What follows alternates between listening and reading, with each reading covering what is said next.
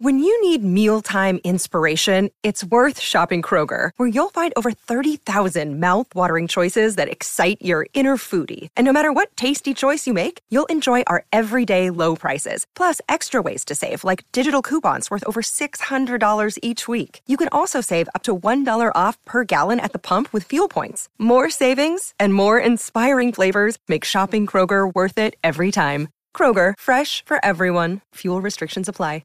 It's time for today's Lucky Land horoscope with Victoria Cash. Life's gotten mundane, so shake up the daily routine and be adventurous with a trip to Lucky Land. You know what they say, your chance to win starts with a spin. So go to Lucky Land Slots dot com to play over one hundred social casino-style games for free for your chance to redeem some serious prizes. Get lucky today at Lucky Land Slots dot com. Available to players in the U S, excluding Washington and Michigan. No purchase necessary. V G W Group. Void where prohibited by law. eighteen plus. Terms and conditions apply. It's time for today's Lucky Land horoscope with Victoria Cash. Life's gotten mundane, so shake up the daily routine and be adventurous with a trip to Lucky Land. You know what they say, your chance to win starts with a spin. So go to Lucky Land Slots dot com to play over one hundred social casino-style games for free for your chance to redeem some serious prizes. Get lucky today at Lucky Land Slots dot com. Available to players in the U S, excluding Washington and Michigan. No purchase necessary. V G W Group. Void where prohibited by law. eighteen plus. Terms and conditions apply.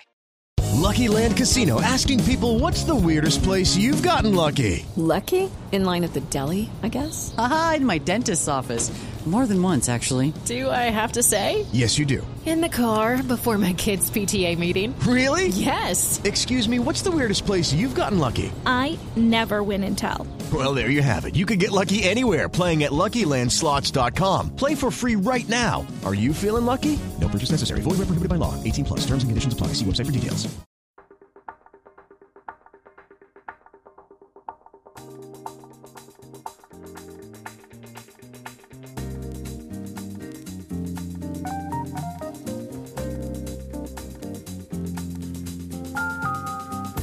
Hello and welcome to another episode of the Old Lady Speaks podcast on Black and White and Red All Over. I'm your host, Danny, coming to you for episode number seventy-one. And unfortunately, like last week when, or unfortunately as compared to last week, when we had a little bit of optimism throwing, flowing through all of our veins, we will not have much optimism, I assume, flowing through our veins this week.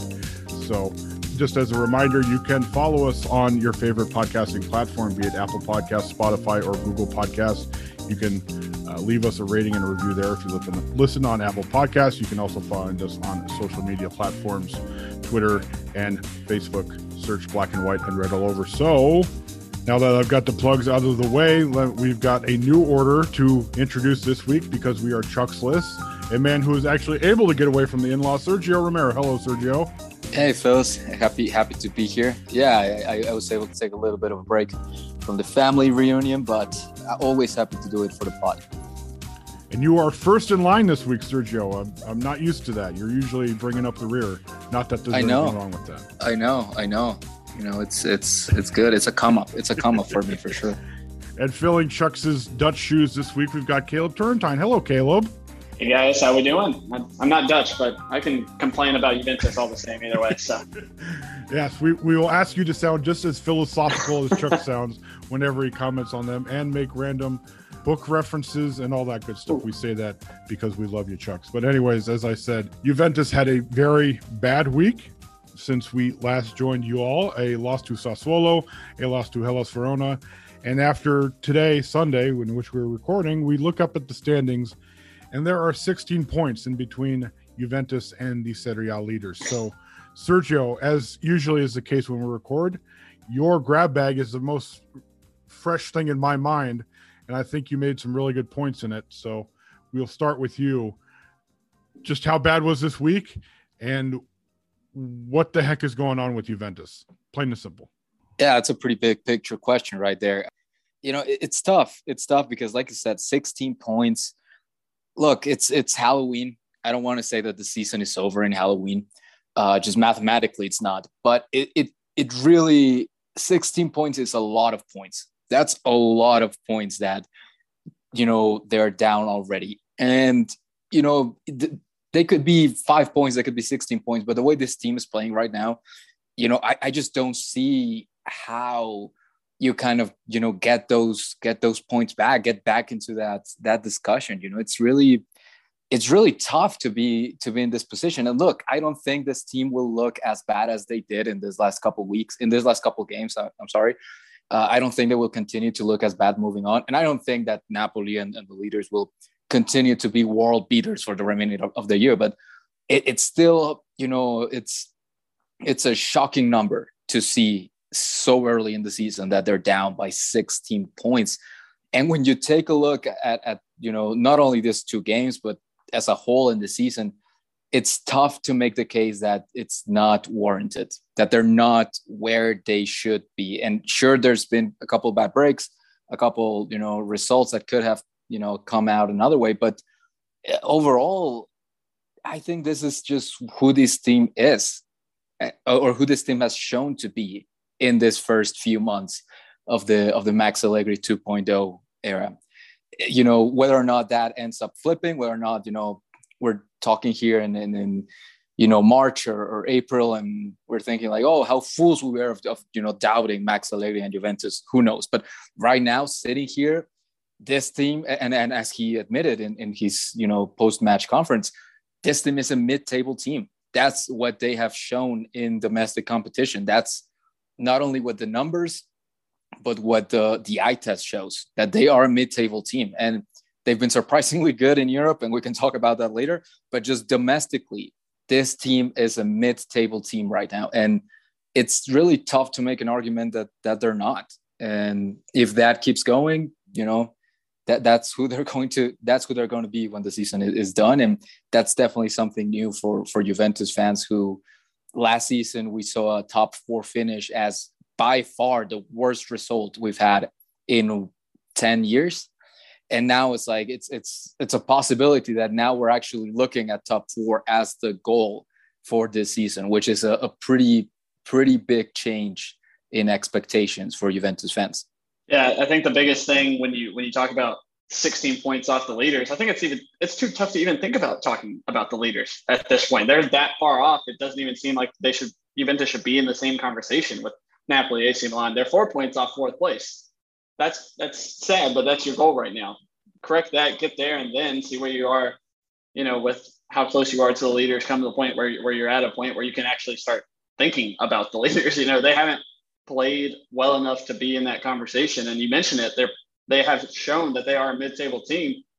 Right above them is now Hellas Verona, who just beat them. Right below them is an Empoli team who beat them earlier this year, have a one-goal win against Torino, and they have a loss to Sassuolo. That's mid-table right now. That's exactly who they belong with. Those are the teams that they belong with. So it's not necessarily a surprise, uh, I, I don't think, even with how good we were feeling, you know, maybe a week ago after, after that unbeaten run. But um, it, it's just it's just how – how everything has come together is just like, yeah, this is, this is where they are. This is where they belong. And uh, until they fix things, it's not really going to surprise me if they stay here for another, you know, month or two. I think somebody in the comments mentioned it, and forgive me for not remembering who it was, but they made a really good point after the Sassuolo game is like, look, you know, the, the teams above Juventus are going to drop points. That's only natural in a season. I mean, nobody, you know, nobody is good enough to go completely, you know, thirty-eight and oh and, and sweep the season or go unbeaten and, and all that. The league's just too balanced for that to happen. But the problem is you've also got Juventus dropping way too many points than, than the leaders probably will at some point. So as much as we try and kind of do the math, it's like, well, we need this to happen. We need that to happen. The first things first is Juventus just, again, a lot like last season, we're, we're living this season now week to week. And as much as last, like Caleb just said, as last, as much as last week, we were kind of feeling a little optimistic and, hey, you know, they, they had the draw against Inter. They, they are playing relatively well in the Champions League outside of the match against Zenit. They're unbeaten in almost a month. And now all of a sudden here a week later, it's like, well, you know, I'm going to edit myself on this. Well, shit, where the, where the hell are we going to go from here? And honestly, I'm, I'm, I know it's an audio medium, but I'm just right now, I'm just throwing my hands up. Like, I have no idea where the hell this team goes other than, and, and that's, and, and that's exactly right. You just don't know, because this team was coming off a nine game unbeaten streak. This team is coming off of you know, going three for three in, in, in European competition. You know, this team was coming off of a really even match, like a game that, you know, ended in a draw against Inter, a team that is a, a you know, a contender for the Serie A title, and that they definitely looked on the level. Like, they looked in that competition. They didn't look like a mid-table team. And then you get this back-to-back performances in which you're like, that, like, is, was that the same team? Like, it, it really is a night and day thing. And I think a lot of that, I think a lot of that comes to, to the players. I think a lot of players in this team are just very hot and cold, are just very inconsistent, are just very, you know, things have go have got to go perfectly right for them to be good, to, to, you know, display a good level. And if you have too many of those guys, then you, you'll just never be consistent. And I think when you look at this team, when you look at the squad, you know, it's, it's pretty much the same team in a lot of ways, uh, doing the same core that, that has been, you know, putting forward these performances for like what three years now, and three coaches, three different coaches now. And we keep seeing this, like, you just don't know what you're going to get from these guys.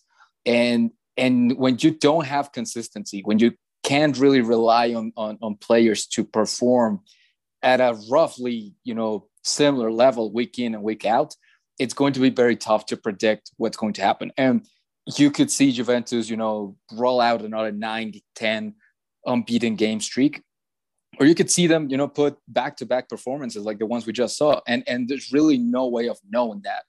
And, and that to me has been, you know, the biggest takeaway that I, that I've seen from, from this couple games and from kind of like the last month, is this team just doesn't have enough consistent performers. You know, you look back to, to a guy that's, you know, a fan favorite, like a Stefan Lichtsteiner type of guy. He wasn't the flashiest dude, but you could, you know, you, you could pretty much knew what you were getting from him week in and week out. And you look at a lot of players like that, it has, that have been Juventus player in this, you know, ten year streak. And there were a lot of guys like that. You look at the team right now, and I just don't see players that you just can consistently rely on. And as long as we don't fix that, like that, you know, systemic problem almost, I think you're going to keep, you know, seeing this unpredictability with Juventus. Yeah, going back to the results itself, though, like I'm not, I'm not the biggest fan of grouping these two last two games together as in terms of performances, because the Sassuolo loss was frustrating for a different reason, because, you know, you couldn't get that breakthrough to find a winning goal, and then suddenly they go down. I mean, a loss and a draw, probably not going to feel too much different about that game if we walk away one one instead. You know, I feel like everyone's still going to be pretty upset about it, especially with how Allegri went in talking about how you needed to win, and that's why he threw everyone forward. And, you know, at a certain point, I get that, that that's no big deal. But Saturday's game against Hellas Verona was just straight up bad. You got outplayed by Hellas Verona, and it, like, for at least eighty minutes of that game. That wasn't the case in Sassuolo. I mean, Juventus wasn't great against Sassuolo, but they played the same as they did, and, you know, maybe against Zenit or a couple other their one nil wins, or even the, you know, draw against Milan earlier. That didn't feel it didn't feel you know like a great performance, but it felt like what the rest of the season had gone with. And then to not see a response from from that, I, I think really showed, you know, that they didn't think that they played that badly. So there wasn't that sense of urgency coming out against Hellas Verona. And then they go down two nil, and there's still no sense of urgency. There's still there, there's no response there at all. And I think that's probably the biggest worry. And that's why I'm way more concerned with the loss to Hellas Verona than I am about the one to Sassuolo. That's why I don't want to lump them together, because it, it really feels like Saturday's defeat was miles worse, in my mind, at least how I saw the games. The the sense of urgency thing, I mean, that's been something we've talked about. I mean, Sergio, I feel like we've talked about that on this podcast ever since we started the whole damn thing up, and we started it when Italy was in lockdown. So it's not like we we we had games to cover the first couple months, but I mean, it the sense of urgency, it's just, it's continuously, no matter if it's Maurizio Sarri, if it's Andrea Pirlo, if it's Max Allegri before Sarri or now after Pirlo. I mean, it's just, it it seems more, and I think you addressed it in the grab bag to go back to that again. It just seems more of an institutional problem rather than a managerial problem, because it's now four different managerial stints where we've seen this sense of urgency, sense of urgency, excuse me, either kick in way too late or just not kick in at all. And, and to be fair, I do want to shout out the, the one dude, especially, I, I agree with Caleb in the sense that they were They they were two different games, both in the, you know, in the actual you know, how the game developed. And, you know, despite the result, both results being losses, I do think there were different, different games in how Juventus performed. Uh, but I do want to shout out the one guy that I did see that sense of urgency, and that was Paulo Dybala against Hellas Verona. That was one of those games that he just decided he was going to shoot every single time he had the ball. And he was going to try to, you know, put the team on his shoulder and get the result by himself. And that was kind of like the only guy that I saw at least, you know, really at least realize how urgent it was and how, you know, we just lost mid- midweek and now we're losing here two nil early. We have seventy minutes left to to get this result. Like, let's go and get it. That was the only guy that I could see. Okay, he he at least understands the urgency when it comes to to the state of the club, like in a bigger picture type of thing. Like, okay, if we lose this one, we go sixteen points now. Like, what are we doing here? That was the one guy that I saw. Okay, he's actually really, really, really going for it. But outside of that, yeah, you just didn't see a lot of, you know, just, I don't know if urgency is the right word. I don't know if it's just, you know, caring. I know all of these guys care, uh, but it, it just, it seems like a team that still believes that results will just come naturally, that they will just find a way to win. And they're just not really, you know, I don't know, putting their best foot forward. It's, it's frustrating to see that this team continuously manages to play under, you know, under what we expect of them, under their level of talent in a way. So, and, and like you said, it's not a managerial thing. We were saying the same thing when Maurizio Sarri was the coach, and we were saying the same thing with Andrea Pirlo. And now we're saying the same thing with Max Allegri. It's like, at some point you have to look at the one common denominator, and that's, you know, these guys, this team, these players, they're, they're just not, they're just not reliable enough. They're just not reliable enough to, to, you know, really mount the title challenges that they are expected to. And right now, they're they're paying the price. With the Lucky Land Slots, you can get lucky just about anywhere.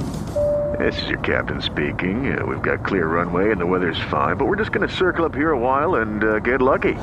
No, no, nothing like that. It's just these cash prizes add up quick. So I suggest you sit back, keep your tray table upright, and start getting lucky.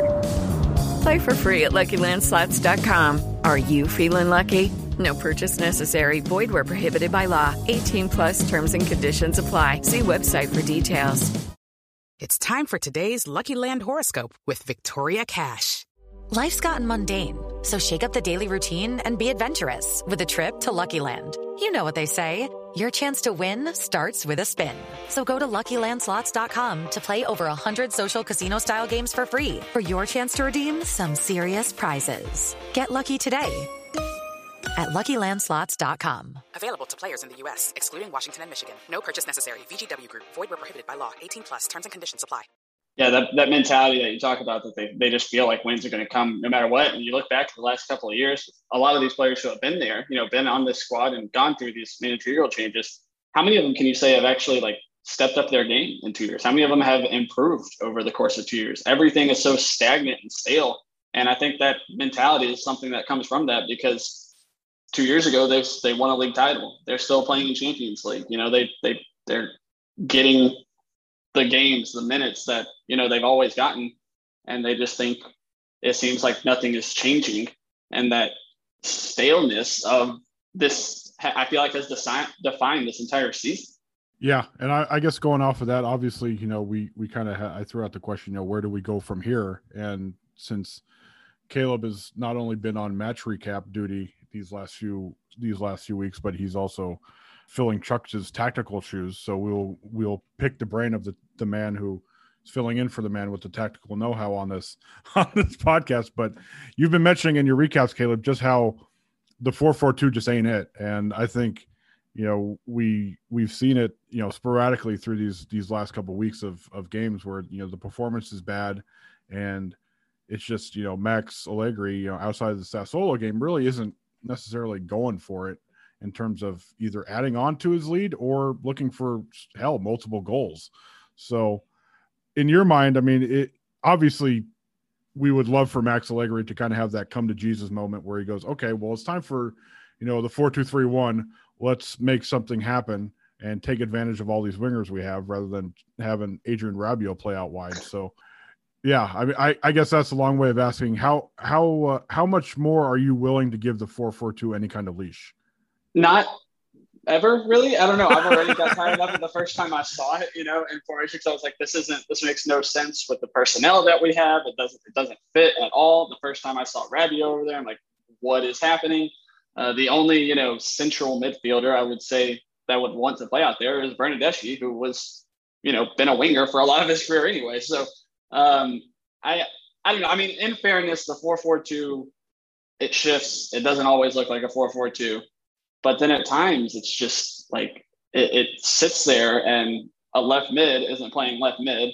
And then sometimes he's out there further wide than Alexandro. And I'm like, so this is a four four two. And then it doesn't look good when it's like that. And I'm all for, I want to go to a three four two one kind of thing. I mentioned that I feel like several weeks ago in an article, but this just isn't working. And I'm I'm not one to question Allegri tactically very often, because at, at a certain point, you do think that he's going to have that moment where he's going to come up with a way to fix it, or or we're going to see, you know, this was always in his plan. This is how it's supposed to play. And it's just taking time for the players to get it. But it it still just doesn't make any sense why it was even started and, and why it's not changed after an obviously bad start to the season. I think when last year when Andrea Pirlo was, you know, struggling and we were, you know, on the way to missing on, on the on Champions League football, I I actually appreciated and, and you know, shouted out Pirlo a couple of times in, in draftbacks when he started doing the four four two, because it was clear that the, you know, positionless, free-flowing, beautiful football he wanted to do wasn't really working. And he realized, okay, let's just go back to basics. Let's just do four four two. Let's just defend and, and figure it out. And I think four four two does have that, you know, just because it's a very basic formation, I think it has that value. And when you're struggling, I think that's one formation that it's it's it's kind of like an easy thing to to set back a team and just kind of like figure things out. But that also has to go with, you know, just playing the guys where where they're supposed to go. And I understand that, like we said, this is a flawed team. This is a flawed squad. I understand that Max Allegri doesn't have like the very best depth to actually display what he wants to display, maybe. But just like Caleb said, like you're playing Federico Bernardeschi as a central midfielder. You're playing Adrien Rabiot wide. You're doing all these things. You're playing Federico Chiesa as a striker. They're, like you're doing a bunch of these things. That's like, I, I understand you like to tinker. I understand it has worked for Allegri a lot in his career. But it's like either you go safe and, and you just play what you know how to play, or you do this experience, like different positions and things like that. And I think right now he's kind of doing some sort of hybrid of both. And, and like Caleb said, like, it's just not working. It's, you know, this is a team that has a lot of players, a lot of players that need everything to be perfectly suited and perfectly tailored and just perfectly right for them to perform.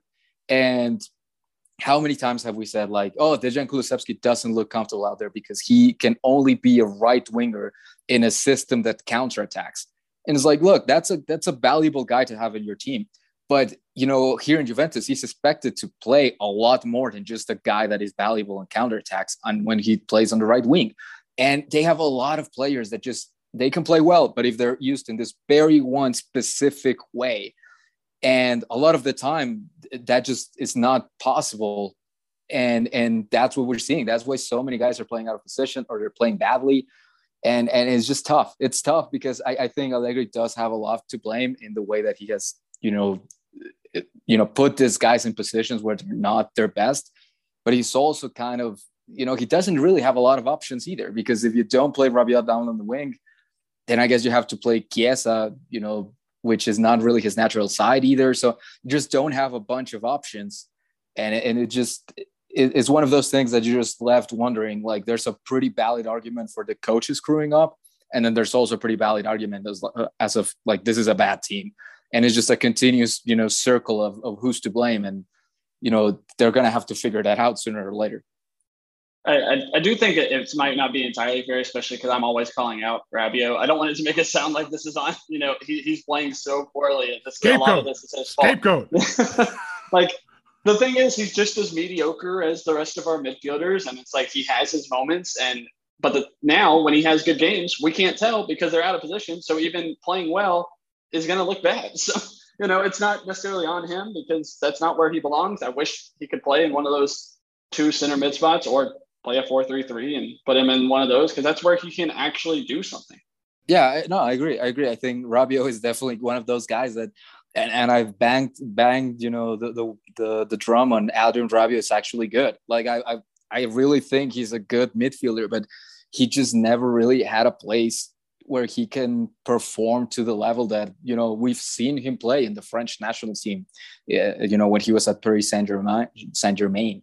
Uh, you know, this is a, he's a good player. And we have a bunch of guys like that. Like, how many times have we not said in this podcast or in articles, like Weston McKennie, like he he can play really well if he's, you know, this, you know, if, he, if you put him in this position, he's going to play really well. And if you do the same for Rodrigo Bentancur, and if you do the same for like a bunch of guys that they just feel a very specific hole.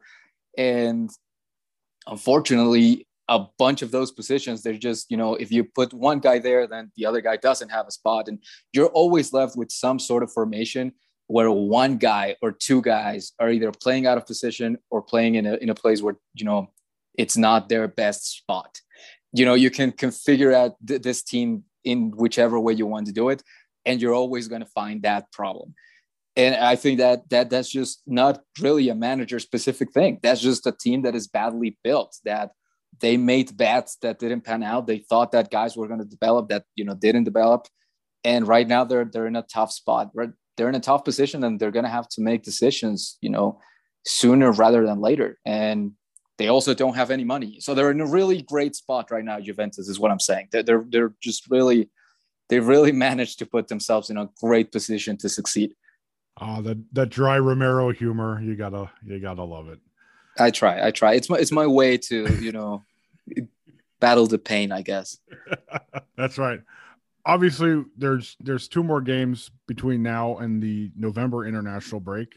As we sit here on the cusp of the calendar going to November, Juventus have, I might add, I forgot to mention at the beginning, they have gone into a retiro, which means it's pretty much them, I believe, staying at the J Hotel, and that's about it. They're just solely focusing on football, and you know they're gonna we're gonna see Max Allegri and I believe a player before the the Zenit game talk at a press conference, and we'll see Max talk about the the Fiorentina game over you know on Friday before the Saturday match against against a a Fiorentina side that who would have predicted this at the beginning of the season is above Juventus in the standings come November, and that's about it. And that's all we're going to see from them other than the one hundred eighty or so minutes on the field. So one, do we think Retiro will actually help? Do we think it's a step in the right direction, or at least something that could help them? I mean, it's been a while since things have looked this bleak for them to go into that kind of situation. I mean, I don't remember it since the, the dark days of Gigi Del Neri. So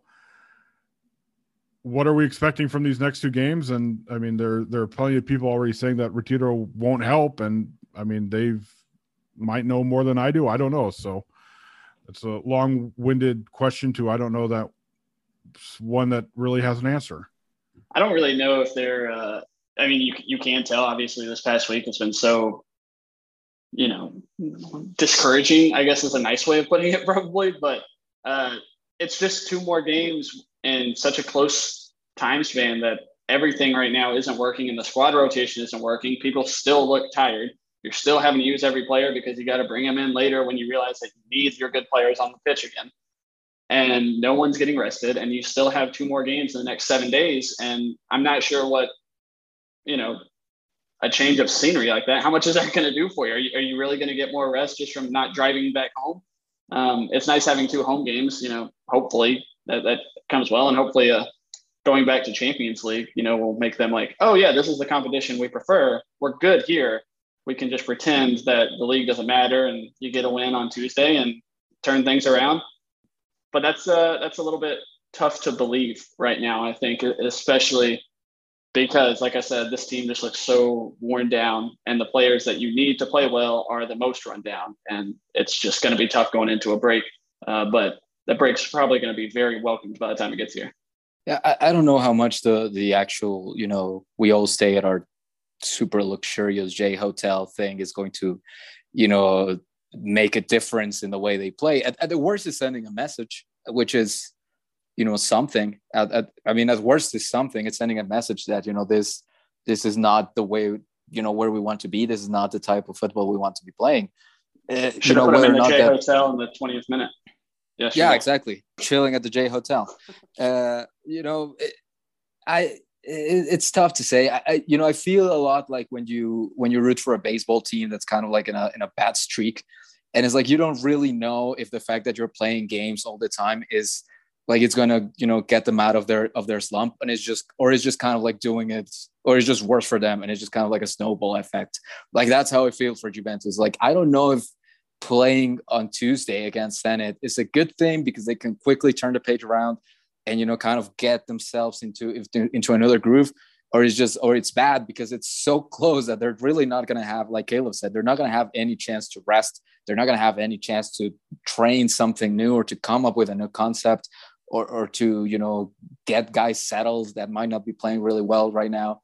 So, you know, it's a, it's a double-edged sword, I guess. It is really Juventus that in one of their worst seasons, I remember, at least domestically, they're playing great in Europe. Like they, they've won three out of three. If they beat Zenit at home, which on paper they should, but that doesn't really mean anything for this team anymore. But on paper they should. They could already be qualified for the round of sixteen with two match days left and not even going to, to Stamford Bridge in England, which is the toughest match they have. They could already be in the round of sixteen, which is unbelievable. Like, I don't think even the most optimistic amongst us thought that that was going to be the result they would get in Europe.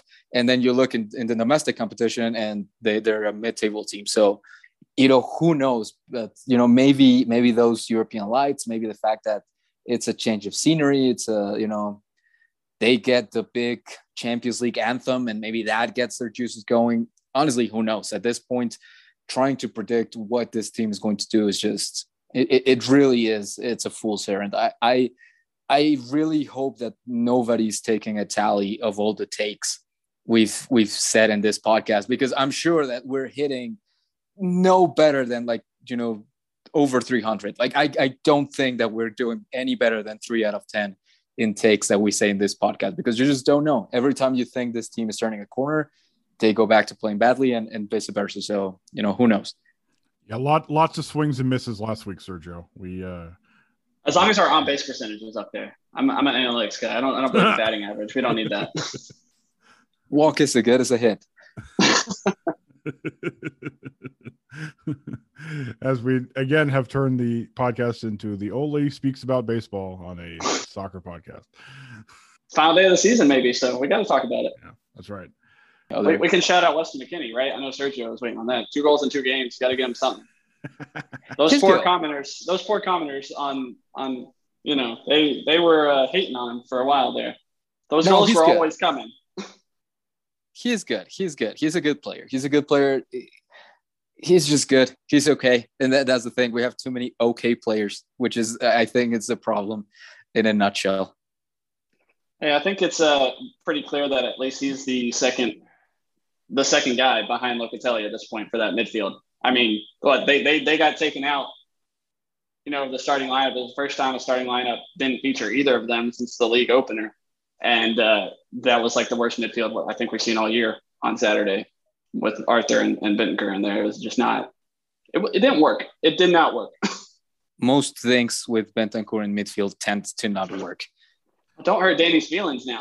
Uh, it's okay. I'm, I've gone from adopted father to disgruntled adopted father. So, uh, yeah, thing, things haven't been good. I mean, it, I mean, we, we've said it, I've said it before.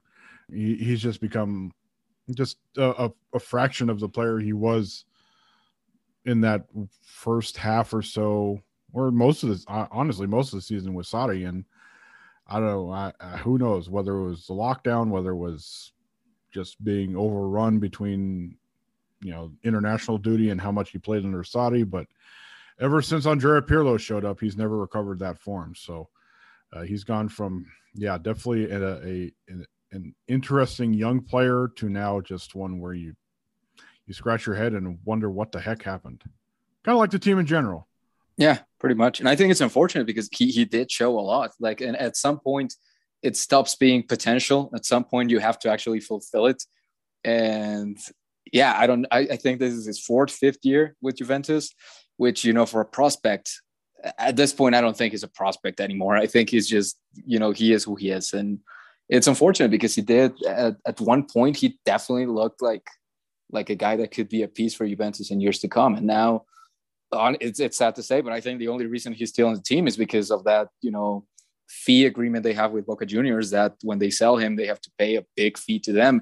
And I think they just don't want to do that. I, I really do think that's the, the biggest reason he's still on the team. Yeah, definitely. We will get to some Twitter questions here. Our first one from at I underscore Kraken. What are your realistic expectations from the rest of this season? I, I, top four, I guess. That I, you know, I think at this point you're aiming for top four, and anything beyond that, I, I think it's gravy. I, if, if you ask me right now, I, I sign, you know, I'd settle for the last year's, you know, season, like get, win the Copas, uh, you know, make a respectable showing in Europe, finish top four. And I think that at this point, that's my realistic expectation. Yeah, I do think uh, at this point it might be just cooler to forget about the league and be like, oh, what, sixth, seventh? I guess we got to qualify for Champions League another way and go win it. You know, that's what that's what teams from England have done and stuff like in Spain before. Well, not Spain because it's always been Barcelona, Juventus, but you have England teams who finish like tenth, like Chelsea did, and then they go and make a final in the Champions League. That was a few years ago. It's probably not going to happen for Juventus, but I'm just saying, why can't we pretend that it could? You know, so. Um, That can be my expectation, is I only care about Champions League now. And Copa Italia, of course. My bad, Sergio. We... Copa runs. I'm all about the cup runs. Like at this point, that that's really where, where my mind is at, where my heart is at. And well, next year, the, the Conference League or whatever it is that we're qualifying for. Yeah, but I, I, honestly, it's – yeah, it is. I, I think – you know, it, they have a better shot at, at making next year's Champions League by going on a run in the actual Champions League. That's what they've shown in, in domestic league, which is, which is pretty wild. Yeah. Putting together a good performance, uh, you know, once every couple of weeks is probably easier for this group than getting thirty-eight good performances, obviously. So who knows? Yeah. As, as Chucks has brought up many a times on this podcast over the last year or so, Juventus might as well just be a very good one-off team rather than one that is consistently performing. And I know he said that a lot during the the weeks after Juventus's short but relatively enjoyable unbeaten run under Andrea Pirlo towards the beginning of twenty twenty-one. And I think he, he brought it up within the last week or two. So there's another Chucks reference for you. So instead of Tim Vickery, you can all drink to that after we mentioned Chucks again. So uh, next question here from at J F Morotaya. I'm finally convinced the squad is just not good enough to be a Serie A contender. The quality issues are so glaring. Is it possible to somewhat improve the team in the winter transfer window, or do we just have to wait until the summer? I think you could. Uh, I'm not sure it'll be because you're buying people. I'm, uh, you know, if they if this is like trade deadline, M L B trade deadline, again, back to baseball, why shouldn't Juventus be sellers? You know, why not start that rebuild if you feel like you need to, and, and if you feel like you can still be finish where you're going to finish anyway, you know, load off some guys, make some money. Uh, I don't think uh, this probably isn't the answer this guy's looking for. I think a miracle would be buying anybody to improve the team. That would be a miracle. So uh, I think the transfer window should be maybe become sellers and and just start that process of rebuilding this entire team and organization. Yeah, I, I agree. I don't really think that, you know, a big signing is, is on the horizon or anything like that. Like, I know there's been a tons of rumor about like for, for Blahovic from, from Fiorentina. I'm sure I butchered his name, but you know, th- that, that guy.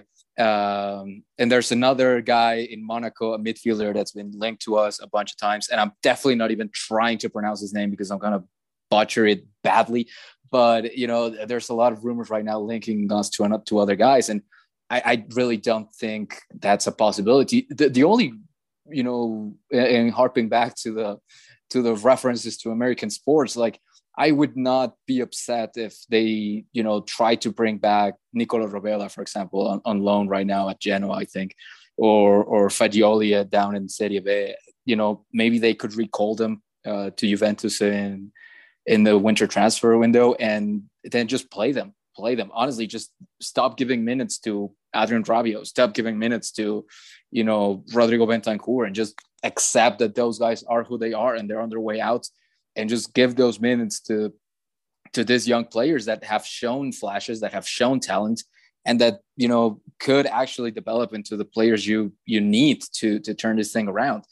I'd rather just see that than than to keep seeing them try to, you know, make Aaron Ramsey happy by, you know, throwing him out there for ten minutes. Like, who who's really, you know, getting anything from that at this point? Nobody, not even Aaron Ramsey. I think I, I don't even think he wants to be out there. So the I, doctors, I'd much the rather, doctors get paid when he goes out there. Yeah, definitely. I think only the J medical staff, like, it's like, oh, great, dope. Like, he's out there ten minutes. So we're, so we'll see him on Monday, I guess. It's, it's, you know, I'd rather, you know, screw it. I don't even care if he's bad. Like, I want to see Luca Pellegrini out there. Like, what do you have to lose at this point? Like, just throw him out. And maybe he's terrible, but at least you know for a fact now that he's terrible. Like, give Kaio Jorge more minutes. Like, at this point, the guys that you're actually relying on are not performing. I think it's time to take some some wild swings, especially after the winter transfer window, when I think just mathematically it's going to become maybe a bit more clear that you're not really in the Serie A contention, I think. I think at that point you can start making those changes and just, you know, start start building for the future, for a more sustainable project than to, you know, remain that to try and, and get something out of these guys that that's clearly not there. You asked what we can get out of Aaron Ramsey playing against Sergio. Apparently muscle fatigue again. So, you know, hey, there's there's that.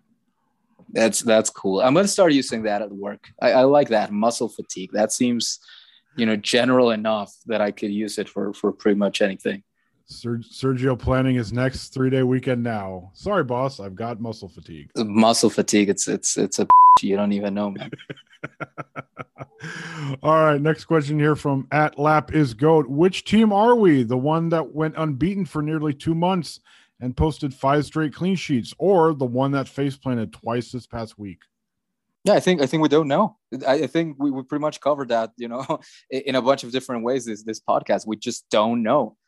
They're it's a very unreliable team, uh, down to the players, down to everything. It's just down to execution. You just don't know which team you're getting week in and week out. And this has been the case for three years and three coaches running, with very different systems in place, with very different ideas of, of play time. And it's still happening. So sure, like like we said, I mean, we're, we're even we're actually throwing the fact that they may win the Champions League, and they might. Like, you know, if, if you just suddenly get hot and start putting performances like the one against Chelsea, you know, in Champions League, they might, because they can show those flashes. Like, these guys are not talentless. They can show those flashes. But at this point, I think it's become very clear that they cannot be relied on to be that best version of themselves consistently. And that's just who they are. And that's just, you know, what we're going to have to live with. Realistically, it probably is closer to the team that has face planted twice this in the past week, I think. Because, like I said, especially that Sassuolo loss, it looked like the same team that we've seen for most of the year. Sassuolo just happened to get a couple of goals against the run of play, the one at the end, obviously. But that is who this Juventus team has been, you know, outside of a draw against Inter maybe, and then the win against Chelsea is obviously the one that stands out. You're like, why can't this team show up every time? But right now, based off the sample size that we have the entire season, I, I say they're a whole lot closer to how they played this past week than than during that month unbeaten run. All righty, here back after a couple weeks of no Twitter questions, we've got one from our our buddy David Desberg at the True R O A C. Our roster is isn't built properly. We've had our worst start in sixty years. There are still massive questions about Allegri's coaching and Agnelli's leadership, and to top it off, we have no money. How close are we to a banter era two point oh, if not already in it? Remember, that team had some talent too. Yeah. Uh, exactly. Thank you, Caleb. There's, there's nothing, there's nothing to be optimistic about in that whole thing. You're like, yeah, no, that those, that all makes complete sense. This is kind of why I had I brought up, I think I said it in the Slack channel the other day. It was just like, maybe it would have been a good thing if UEFA, you know, just decided to actually have some guts and be like, hey, Juventus, you're being punished. And Italy was like, you know what? We're going to punish you too. we're going to take a bunch of money, bunch of players are going to go, you're going to Serie B, and maybe all the ownership changes. You know, that would, that would have been great. Then, you know, we might be dealing with all of this anyway, but we'd at least be in a spot where I feel a little bit more confident in it. It's like, we might get there on our own. Who knows? Who knows how bad things go, how south things go from here. But uh, maybe starting it up uh, sooner rather than later, I think is probably a good thing. Yeah, th- this team is in the, you know, uh, unenviable position of being old, overpaid, you know, not super, you know, there's not a lot of young prospects to look out for. They have maybe three, four, you know, if you've, if you are charitable, five guys that are really worth keeping a hold of. Outside of that, I really do think it's time for that teardown. I know they've been putting it off for a while. They've been trying to do the whole thing, you know, retool, and, and we can still make another run for it. But I think at this point, they, they really could. I, I I really wouldn't be sad to see like eighty-five percent of this team go. Like, I really wouldn't. I know, I understand that this is not FIFA. Like, that's not just not not a realistic expectation, especially with, As as the question goes, we don't have any money. So I understand that that's not a realistic expectation. But at this point, what are you really winning from running it back with freaking Adrien Rabiot and Rodrigo Bentancur? Like, you know, we've seen what we've seen from these guys with three coaches, and it's pretty much the same thing. You know, just cut your losses, start fresh, start new, you know, give young guys a chance. Start making, you know, maybe less high profile signings, but maybe smarter signings. And, and, you know, you, you, you could be right back in it in a couple of years, really. But at, at this point, I think just going through the motions of pretending that this team has any chance of, of suddenly turning a page, I, I think it's just, it, it really is a fool's errand. So Sergio, going off of that, who would you actually keep out of this group? I, I think uh, the first one is probably the one that if they really wanted to do a, a rebuild, that's their biggest chip to cash. But I still think Matthijs de Ligt is, is a blue chipper. I think that that's one guy that you can definitely look at at uh, a big building block of, of your next great Juventus team. You got to look at Federico Chiesa, for example. That's another guy that you want to keep. Uh, you know, if if I'm charitable and I'm, and I'm feeling kind of charitable because I do think he was one of the sole bright spots of yesterday. Paulo Dybala, I do think that's another guy that you have to keep, that you have to to give another chance. But outside of that, you know, Manuel Locatelli, that's another dude I'd, I'd like to keep around. Really, outside of that, I, I wouldn't be upset if, if anyone else, you know, left. I like Álvaro Morata, like as a fan favorite. I really think, like, I like him. I think he's been part of some really cool Juventus moments. He really likes the club. If he wanted to come back for an affordable fee as a, you know, backup rotational striker, I wouldn't be upset. I think... Early in the season, I, I think I, I wrote up a piece about how they would rely on him to actually become a consistent striker, and that was probably not a super smart bet. And turns out it wasn't, because Álvaro Morata is either a top ten striker or a bottom ten striker, and there's absolutely no in between with him, uh, which again is fine. Like, that's a fine player to have, but that's not a guy that you can rely on. So, so yeah, actually looking back on it, it's four. It's four guys. I, as long as we keep those four guys, everyone else I'm I'm just fine with seeing go. Yeah, that list is is I feel like it's probably everyone's list at that point, but even then it's just everyone below that. When you mention the guys who are out on loan right now, or, or some academy guys, like, they go above the list than most of the guys who are actually in the first team right now. Like, I want to I want to keep all of the young guys, and well before I want to keep well our you know Arthur is just he's like twenty-five or something, which still is crazy. But still, these guys, if we're talking about a complete rebuild, do it the right way. Don't don't half-ass it. You know, I mean, there's no reason to go out there and uh, be like, oh, we, we made two changes to our starting eleven. It's like, oh, cool. Yeah, yeah, that, that'll do it. That'll do the trick for sure. Like, no changes to the bench, though. It's like, that's very Juventus. That's, that's what I really expect to happen right there. So I, I think that the core is obviously there. It's would be great to keep them. You know, bring back Buffon. We'll be, we'll all be happy. It'll be good. Is there, is there a recall that we can do on him in the wintertime? Is that allowed? He, he's looked good the past week. He's been the only good thing, you know, Juventus related. So he's having way too fun, too much fun with Parma. He wouldn't want to come back to this. They are having yeah, fun. I, I saw the, the video of him playing like uh, rock, rock, paper, scissors with the team, and no one could beat him. That was the funniest video I've ever seen. I loved it. I was like, oh, he saved, man. He saved a penalty just a few he days ago. He did save a penalty. Honestly, I, I wouldn't want to come back either. Like that, that looks a whole lot. Only fun. Good memories. Cut yeah. it off right now. Exactly. All right. Well, we, we mentioned Álvaro Morata, and we will wrap things up with this Twitter question that's somewhat related to him. From at... and I hope I don't get this uh, wrong, but I'm sure I will. No Biani, I know Kaio Jorge is a bit raw, but we can't do can't do worse with Morata's inconsistent form. Should we start the young Brazilian? Yeah, yeah, I think that harkens back to our point, right? Like, I'd rather give that guy minutes than just, you know, like again and again. This sounds like criticism, but I like Álvaro Morata, like I really do. But at this point, he is who he is, and you still don't know what Kaio Jorge is. So I, I'd much rather give him more minutes and just accept that when Morata's in a bad run of form, like, you just can't rely on him. So rather throw out a young guy that can show something. And I was honestly pleasantly surprised with the little we saw from him on, uh, against Sassuolo. Like, I just because of the way it was reported, just because of the way that signing was kind of handled, Uh, P R-wise, because I never really saw Kaio Jorge play before he, he was signed with Juventus. It, it looked like he was a super raw prospect. Like, you know, he had skill, he had talent, but like he wasn't really going to sniff minutes. Like, when he was out there, he looked like he belonged. Like, he, like I wouldn't really think of him as a, you know, super raw prospect. Like, he really looked like he belonged. Like, I wouldn't say that he was, a, you know, a top level player, but I, I didn't really think that, you know, he couldn't get any minutes. So I would definitely love to see more from him.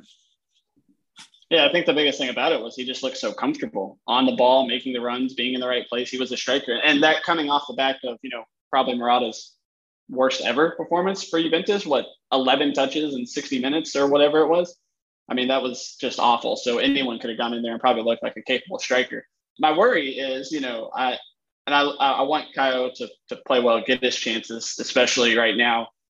My worry is for Moise Kean because he's hurt right now. And if he gets jumped and, and Kaio goes in there and plays well, he's going to be jumped in the depth chart. And that is kind of would really be a bummer. I'm, I'm a huge fan of him. And, but at the same time, he had a couple of chances himself this season already. He's gotten a couple of starts and it didn't look that much better than having Morata in there or having Kulusevski as the second striker. And it, I'm all for it. You know, maybe we should just go with a false nine, four, three, three and have Chiesa and have the ball without actually a true striker in there. That seems like, you know what? I just flipped my entire script. That's what I'm going with. And we don't need strikers at all. Kaio Jorge can stay on the bench. And uh, that's my final answer. Thanks. Uh, thanks for coming in and listening to my podcast. It's over. That was my final point. All right. Well, we'll wrap things up on that note. Thank you very much, Caleb, for wrapping it up for me. Although you forgot the plugs, man. Come on. So with that being said, you can send us your Twitter questions next week at Juventus Nation on Twitter. We always appreciate them. You can follow us there as well as on Facebook. Search at Black and White and Red All Over. You can follow us on your favorite podcasting platform, whether it's Apple Podcasts, Spotify, or Google Podcasts. On all three of those, search Black and White and Red All Over. If you're on Apple Podcasts, feel free to leave us a review, give us a nice rating. We have not gotten one review in over a calendar year, so we would like to see a few new ones over there. Not that I'm counting or paying attention or anything like that. Let me get the list of names going here. For Sergio, for Caleb, for the absent Chucks, and for Sam, the new dad, this is Danny saying thank you very much for listening, and we'll talk to you guys hopefully in a better mood next week.